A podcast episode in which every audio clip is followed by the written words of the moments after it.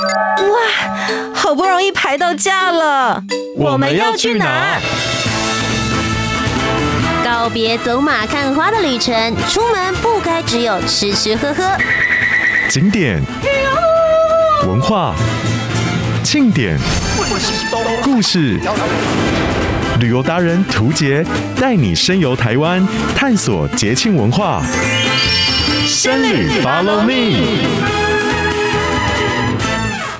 今天你要去哪里？欢迎来到深旅，Follow me，我是旅游达人涂杰，带你深游台湾，探索节庆文化。今天来到节目当中的旅游达人是我非常熟也很崇拜的前辈，欢迎杰菲亚娃小芳姐。嗨，各位听众大家好，杰儿好。嗨，小芳姐呢也是我们在电视节目上面 那个时候认识之后一拍即合，而且小芳姐真的很厉害，我觉得她是我自己跟她曾经有出国出差过。他是非常保养自己的身体，会在我们出差的行程哦，八点钟大家吃完早餐出发，他五点钟就起来跑步了。对啊，就晨跑是我的好习惯。那我也希望我的好姐妹们也有这样子的好习惯，我尽量跟上。可是其实我那个时候听到她会出去晨跑的时候，有一点我蛮佩服的。她也正刚好因为晨跑的关系，所以她会去走到整个旅馆周边的一些环境，那些小细节是其他旅游达人做不到的。完全正确。最主要，我希望在跑步的时候也有一夜风景呈现在我的脑海，然后分享给大家。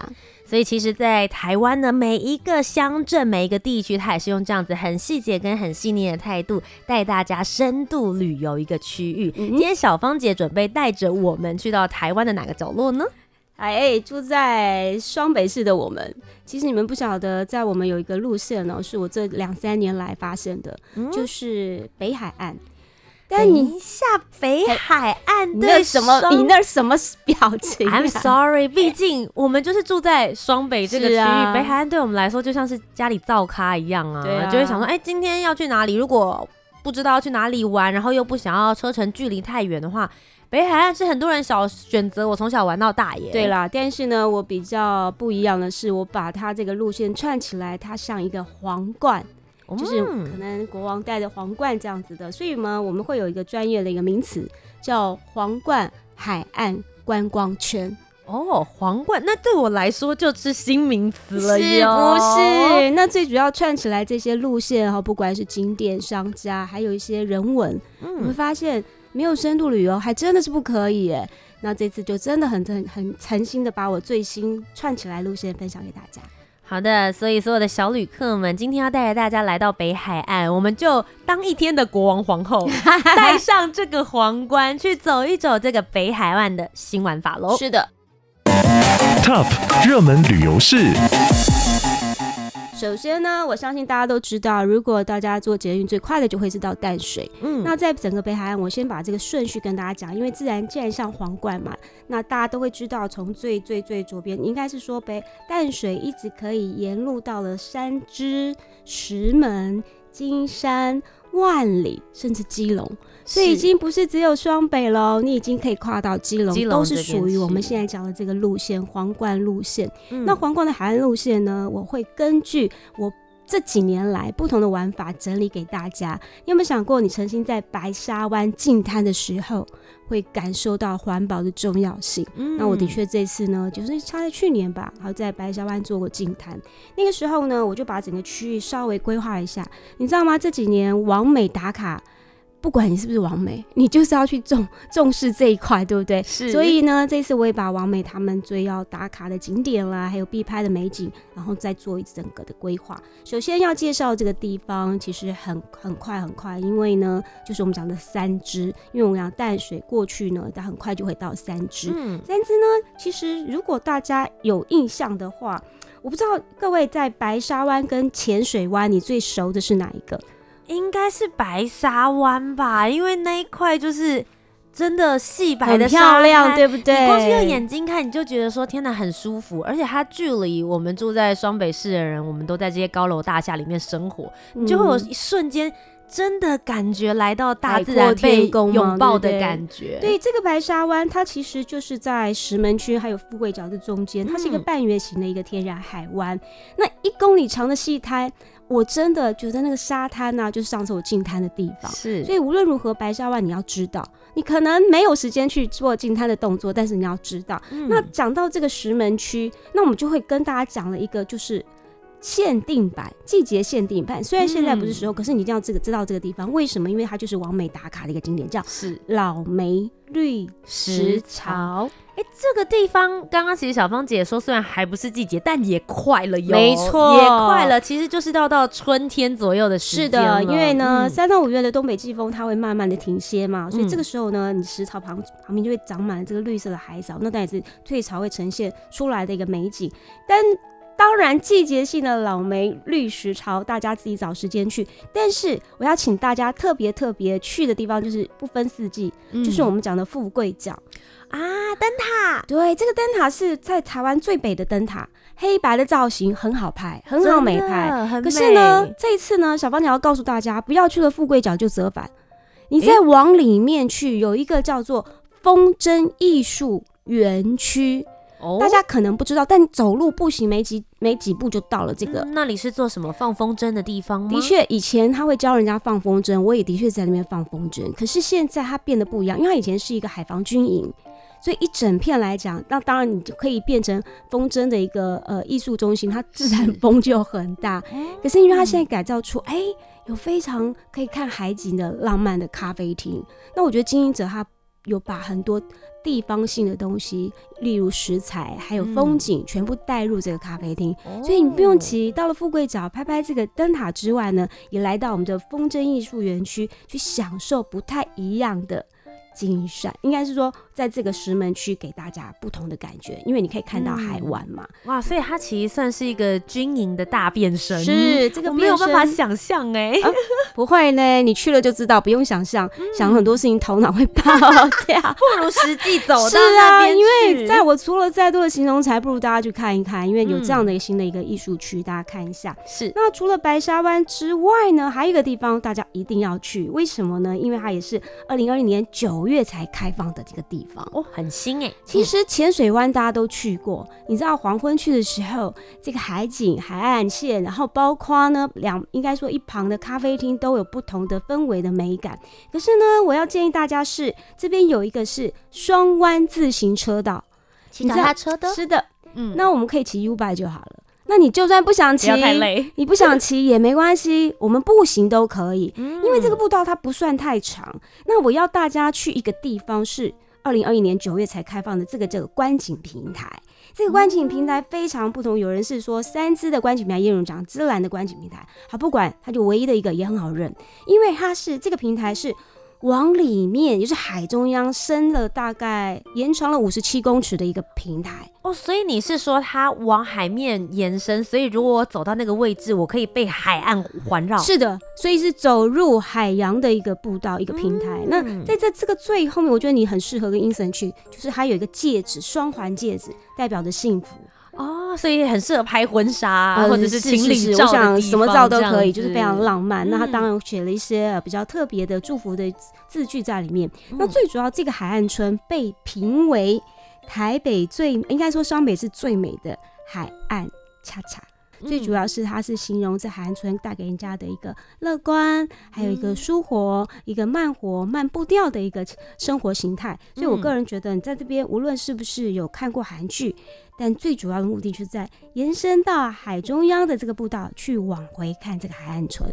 好，很漂亮。我之前其实有看到有些人拍照在那边拍，我不确定是曙光还是夕阳美景。哇，那个光打下来，然后再加上就是一对情侣在那边，然后一个跪一个抱，然后一个什么的，跪一个抱，就是就是很好看那个画面。我觉得其实也是蛮适合大家，如果喜欢拍照的话，那边的景色会很好看。对啊，嗯、所以我觉得浅水湾大家也不要错过这个往海中央延伸了五十七公尺的这个步道，嗯、也就是我们讲的平台啦。是，所以就可以骑脚踏车，是然后。然后就可以到这个平台，也可以去看一下，而且沿途还蛮好买，蛮好吃的。哎、欸，我觉得旅游真的是这样，就除了好看之外，真的肚子也要好好的填饱。对啊，那这一次我特别从浅水湾还前进了一个地方，是大家不太知道的，嗯，所以要特别特别的跟大家去做一个介绍。因为呢，我们往还是在三芝这个区域嘛，是，所以三芝它本来就是海景山景都有的，所以你要来来个甜蜜蜜。的时候，就一定要来我说现在所说的这个地方。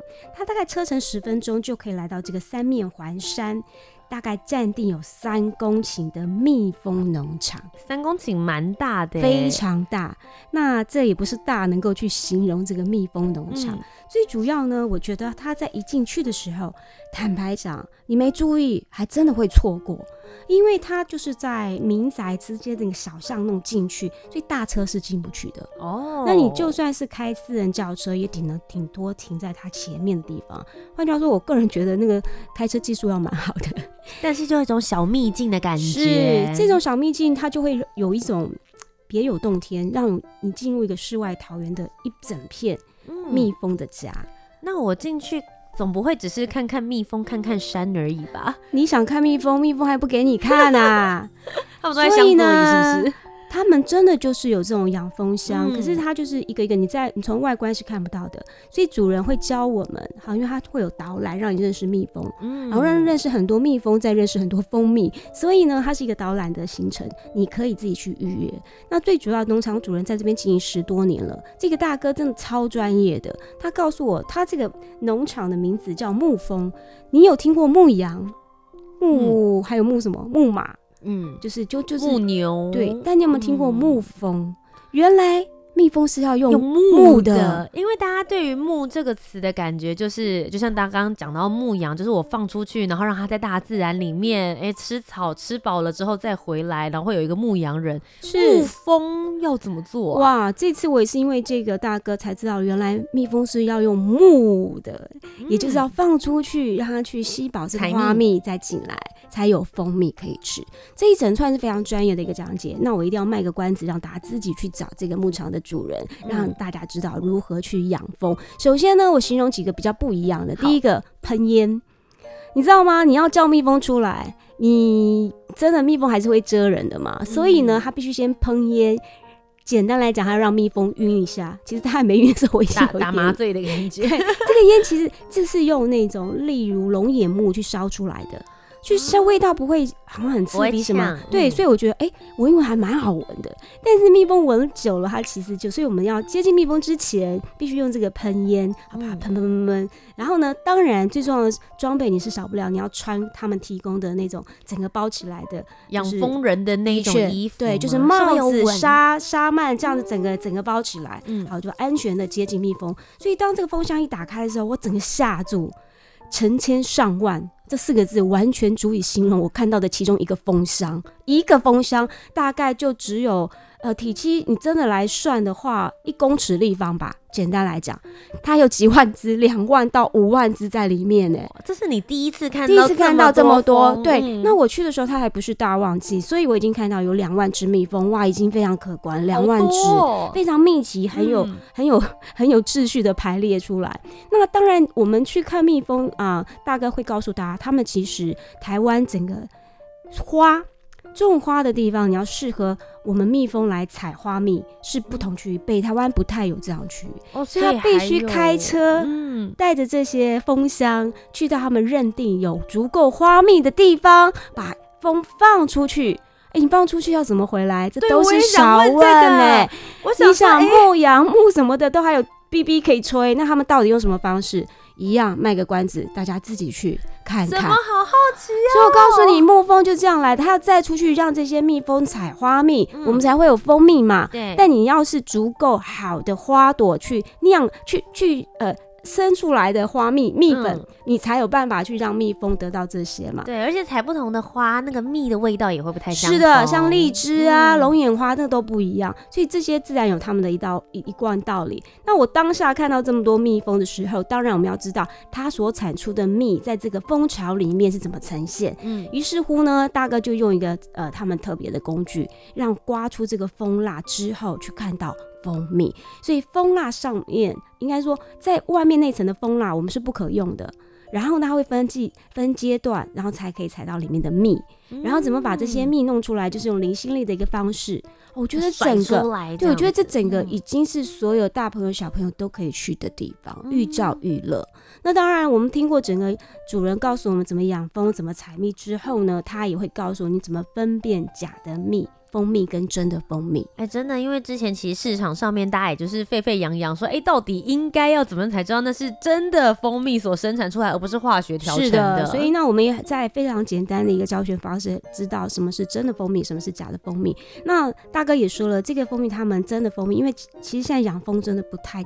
不太容易，你知道，嗯、连它采蜜的过程都不是那么简单。对，光是听的，还要把蜂箱带出去，然后放到有花的地方进行这个牧养的模式，我就觉得说，哇，这不容易，不简单。而且他还提供了一个 DIY 的体验活动，嗯，他让你知道蜂蜡还可以做些什么。啊，例如你真的可以烧这些蜂来变成香氛蜡烛之类的，所以一整串让我觉得好玩，那又能够认识蜜蜂，甚至怎么样采蜂蜜这件事情，我们都知道了。嗯、我真的蛮推荐大家，好在。三只有这样的一个地方，不但很美，你又可以认识蜜蜂。我觉得这开始跟我想象中的北海岸有点不一样了，是不是？这个风的体验，其实有很多人讲说，哎，出去旅游玩好像就只是拍照或者是踩点而已。可是其实它也是可以有很多的，不论是自然生态的教育在里头。大家想说，那是不是亲子的人才要去？我们对长大的大人来说，有很多事情也还是我们不知道、没接触到的。如果小朋友都知道这些蜜蜂怎么养成的，大人还不知道，那还得了啊？你不逊毙了吗？对，所以其实这样子的行程规划，我觉得不只是给小朋友而已，大人约会或者是这个 爸爸妈妈有没有想要放松一下自己身灵，甚至是想要买一个好的蜂蜜？哎。完全正确，我完全产地 就是告诉你就在这里，是对，它有一个认证章了，所以我认识更多的蜜蜂，认识更多的蜂蜜就在这里。哇，这边这样已经很精彩了，但除此之外，小芳姐这个皇冠的行程还没有完成，对不对？其实那个时候我做完这样子沐风的一个体验之后，嗯、肚子也饿了，那你一定会去金山，嗯、因为三次过去不久的石门再来就是金山。那因为金山大家知道就是这个老街，但这老街我们当然一定要去的啊，吃吃鸭肉啊，吃吃好多好多道地的一个美食。那因为这个地方很短嘛，它只有两百公尺，嗯，所以呢这边不会去赘述，但是请你以金山老街为出发点，我们去另外一个地方。吃完了，我就要告诉大家，大家都，你常常去绿岛，这个我知道，嗯，可是你知道绿岛有个海底温泉，是是不是非常有名？全世界有海底温泉的地方不多，真的，我们台湾就是其中之一。那说真的，去绿岛真的是很辛苦，有一点远啦，有一点嘛，就是，就是如果你今天刚好有个周末有空，两天一夜，或者想要当日来回的话，是不可能的事。说说不说，那我跟你说，嗯、你要泡这个海底温泉，其实不用到绿岛。哦，金山就有了。我知道金山的温泉很有名，但它也是海底温泉啊、呃。我会告诉你几个地方是有海底温泉的，因为金山的是大屯山的火山系。什么叫火山系？就是大屯山本来是火山嘛，因为它爆发嘛。那这个呢，温泉它会全脉会经过阳明山、北投、金山、万里这些地方，然后会哪里喷出来？是海底的。喷出来，所以这个全脉会非常不同。所以你到金山，我觉得这个海底温泉你非泡不可。那当然，海底温泉你有很多地方你可以去做选择。我选择的这个地方呢，它其实整个有点巴厘岛风。哦，所以我上次去的时候，我坦白讲，如果是汤屋，大家可能没有什么要求。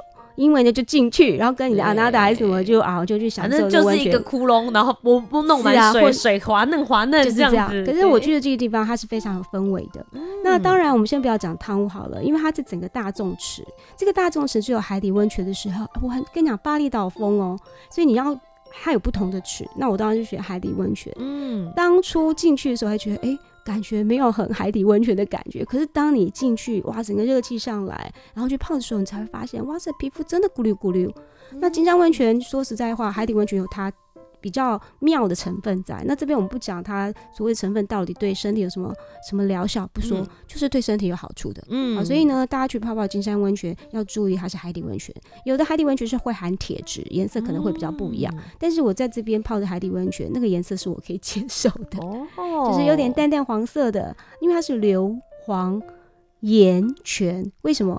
因为本身大屯山的火山就是处于硫磺泉，可是它经过哪里？经过海底。所以会有什么海的盐分哦，所以你除了有那个硫磺味，你也发现你有闻到海的味道，海的那种咸咸的海味。哎、欸，这个也是我之前不晓得，因为其实我也蛮常去金山那边泡温泉，嗯、但原来这一边也有海底温泉，也可以让大家去做感受。对，所以你认识一下海底温泉是所谓的硫磺盐泉，当然就长知识啦。那你会皮肤变得好好的、啊，嗯、这一举好多得呢。所以刚刚有提到的这个温泉的模式，或是它的造景，会感觉好像一秒来到了巴厘岛。但事实上，北海岸这边呢，可以让大家有好多全世界不同的氛围。另外，也可以感觉到来到欧洲，嗯、也是这个欧洲对我来讲，我有点吓到，你知道吗？因为一直以来就是属于呃，你看到的金山老街也好，都会有一些我们台湾当初一九应该二战之后一些民宅。嗯、那在有这个欧洲这个风景的时候，我跟我我朋友跟我讲，我就你别骗我了，怎么可能？他说：“走走走，我带你去。”首先呢，我就要讲这个地方之前，我要讲金山最大的湿地，好，就是清水湿地。嗯，那大家对湿地会有一个不太了解的印象，到底湿地是什么？其实湿地是候鸟很重要的栖息地，所以南来北往的湿地，如果它够干净，候鸟才会停留。是，所以我们果真拍到一整片候鸟停留的这个湿地。哇。我、哦、那个是一种感动哎、欸，我我没有告，我没有办法告诉你它是不是美，但是感动的。当你在台湾一个地方有这么多历经很多时区，你知道吗？因为这次去南极，我也觉得自己有很多的时区，这些候鸟愿意飞过来停在这边。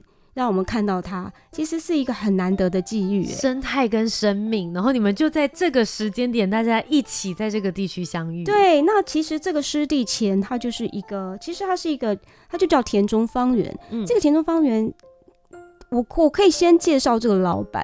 老板跟我爸爸一样是军人出身的，也是退伍的。那他本身就很喜欢料理，所以呢，他在他心目中有一些有一块园地。既芳香好，又有什么样的情况，又要有美食，而且是无菜单料理，他把它集合在这边，嗯、所以这这个整个园区就是他的理念。那当然现在是他的下一代来来承接，所以你会发现他们这样子，呃，父子两个人为了这个方面，还有包括妈妈，然后一起一起做的努力。那从这一进去呢，你就会觉得根本很日式，有点那种枯山水庭院的感觉。但是走到后面，你就会觉得不一样，大家会觉得刚开始走进去是日式日式风格。一走进去，我真的觉得那个地方很联合国，嗯、一片落雨松，一片落雨松，紧接着后面就是我讲的清水湿地，嗯、那个真的很欧洲哎、欸。然后我大概是下午，我其实是早上接近中午的时候去的。是中午的太阳射下来的时候，波光粼粼的湿地，再加上这些我们讲逆光，我拍出蛮不蛮漂亮，我自己还蛮 满意的照片。所以呢，这个地方很好拍。嗯、那加上这个主人，他们对所里面的树木是非常讲究的，嗯、有很多百年的，比方说枫树、快树，还有松树。就就栽栽种在这个庭院里面，嗯、那最主要它有些流水的设计，我刚刚讲它是有仿照日式庭院的感觉，所以很大尾的锦鲤也让我们看见了，真的很大尾，那个其实真的是蛮贵的锦鲤都在那个就是有很用心的在做整个园的造景啦，对，还能够做出这样，所以我打从一进门的日式风格，一直走到后面落雨松整个很欧式的感觉的时候。我就在想，那旁边布满这个树藤的小屋子是干什么的？就他们说，你可以在里面吃怀石料理，日本的怀石料理。嗯、那我想大家对怀石料理的定义可能不太清楚。其实简单来讲，它是一个 set，它可以让你静下心，慢慢的去用这个餐，嗯、而不是为了你知道吗？急躁对，因为慢慢用餐对我来讲有一点。比较困难，我们个性都比较急一点，再加上工作嘛。对。但是当你听到主人们说啊，为什么会用这些食材？好，在地食材，所以跟我们的低碳饮食，因为你就是不要去把这个饮食太多的食材是运送过来的。还有一个部分就是慢食，所谓的慢食，真的就是你要采用在地，所以还有很多金山的东西。金山最有名的什么？地瓜。地瓜。对，地瓜还有很多很多哈，都是他们在地的好东西，然后让这个老板去做出无菜单的料理。嗯、每上一道菜，它都有故事。那居然我们还发现，我们另外一桌的一个老太太，七十几岁了，她真的大老远从大台北来，坐公车来到这边去，就是为了那一道那一道美味。好，这个美味呢，其实因为它无菜单料理嘛。那我要讲的是，它唤起很多老人家的记忆。所以它有很多古早味的一个烹调方式是放在里面的，所以来到这边你不仅好拍，又可以享受这种无菜单料理，价钱也非常实惠。所以田中芳园是我这一次到，应该说到整个北海岸线有一个很大的收获，就是在金山啦。我们没想到金山除了泡温泉之外，还可以可以让我发现到这么美的地方。其实它就是一个比较精致、比较放松，然后也可以让大家好好的感受食材美味的一个位置。是，但其实我们刚刚小芳姐也有提到了，我自己对于金山的印象也是他们这边的地瓜非常有名。如果我想要再用更在地一点的方式来接触这边的名产的话，你这边也有推荐的好去处吗？当然有啦。那其实你知道金山地瓜有名的是什么？其实不是单单地瓜，它是红地瓜，嗯、我们俗称叫红金安金。嗯，这个红地瓜不是所有的地方都可以产出的。嗯、那为什么在金山可以？最主要是它的沙质，嗯、对对对，它是那种半沙的土质，所以这个半沙土质土好水好，就可以种出这个特有的红心地瓜。嗯、那这个特有的红心地瓜，大家不要以为所有的嗯、呃、根茎类的东西或者是食物，你一定要水分多，地瓜不可以水分多。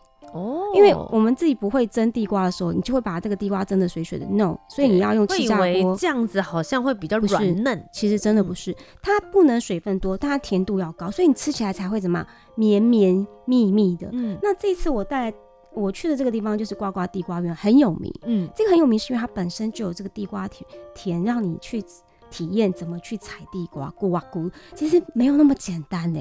因为我们去采地瓜的时候，那个锄头其实都蛮重，那你要怎么看准土壤上是有地瓜的？所以这个主人也会教你，所以一整套也是所谓的体验行程，再加上它有控窑，甚至土窑哇！所以控窑大家大概知道，可是什么是土窑？嗯、哇塞，这个超好玩的！所以我们这个整个行程一进去之后呢，我们在这个呃，应该是说它的接待处，也就是一个小小的屋子里面，就先换这个什么。他的鞋子，雨鞋，我们要进入这个地瓜田。地瓜田呢，刚刚我特别讲，因为是所谓的半沙土质，可是一下雨它还是有泥泞的嘛。然后主人就教我们说，哎，这个怎么样去辨别所谓的红金，就是这个金瓜石特有的红心地瓜。那最主要，我们采了地瓜，我们就要开始去土窑跟控窑。那土窑的部分都是在地瓜土窑，你知道吗？你要堆出这个，因为他们讲的聚温砖，就这个砖是呃抗高温的，所以把它。堆砌起来一层又一层的堆叠出来，你要让里面的火是可以燃烧，嗯，这都是有学问的，有空气，对，有空气，所以我们就在堆这些堆这个呃这个砖的时候呢，然后这时候呢早就把这个地瓜放进去了，然后你把它整个推倒，推倒那一刹那也很重要，因为你不能没有没有技巧的就整个散了，你要推倒在真的是我们要控窑，应该说土窑的一个地方，所以呃这个。地瓜园的老板呢，他就会带着我们去做这一整系列的体验。那控窑其实真的很好玩，是还有生活的部分。那因为生活也不是一般的生活，所以我们整个控完到呃大概一个多小时，这个地瓜就会出来。可是你别以为你在等这个控地瓜的时候你是闲着，没有，因为它旁边如果有小朋友，他在夏天会有些戏水池。可是我们会在附近去看一看，然后整个地瓜田，因为真的很美，那也可以好拍。那最主要我们还有旁边的控窑。控窑就会控一些控，那个叫它给好，我觉得那个都很棒，还有玉蜀黍，还有很多其他的部分，所以它这是一个 package。最重要的重头戏当然是等这个控窑跟土窑出来的食物。我的天哪，好好吃哦，热乎乎的，然后真的这个地瓜就是非常的绵密松软。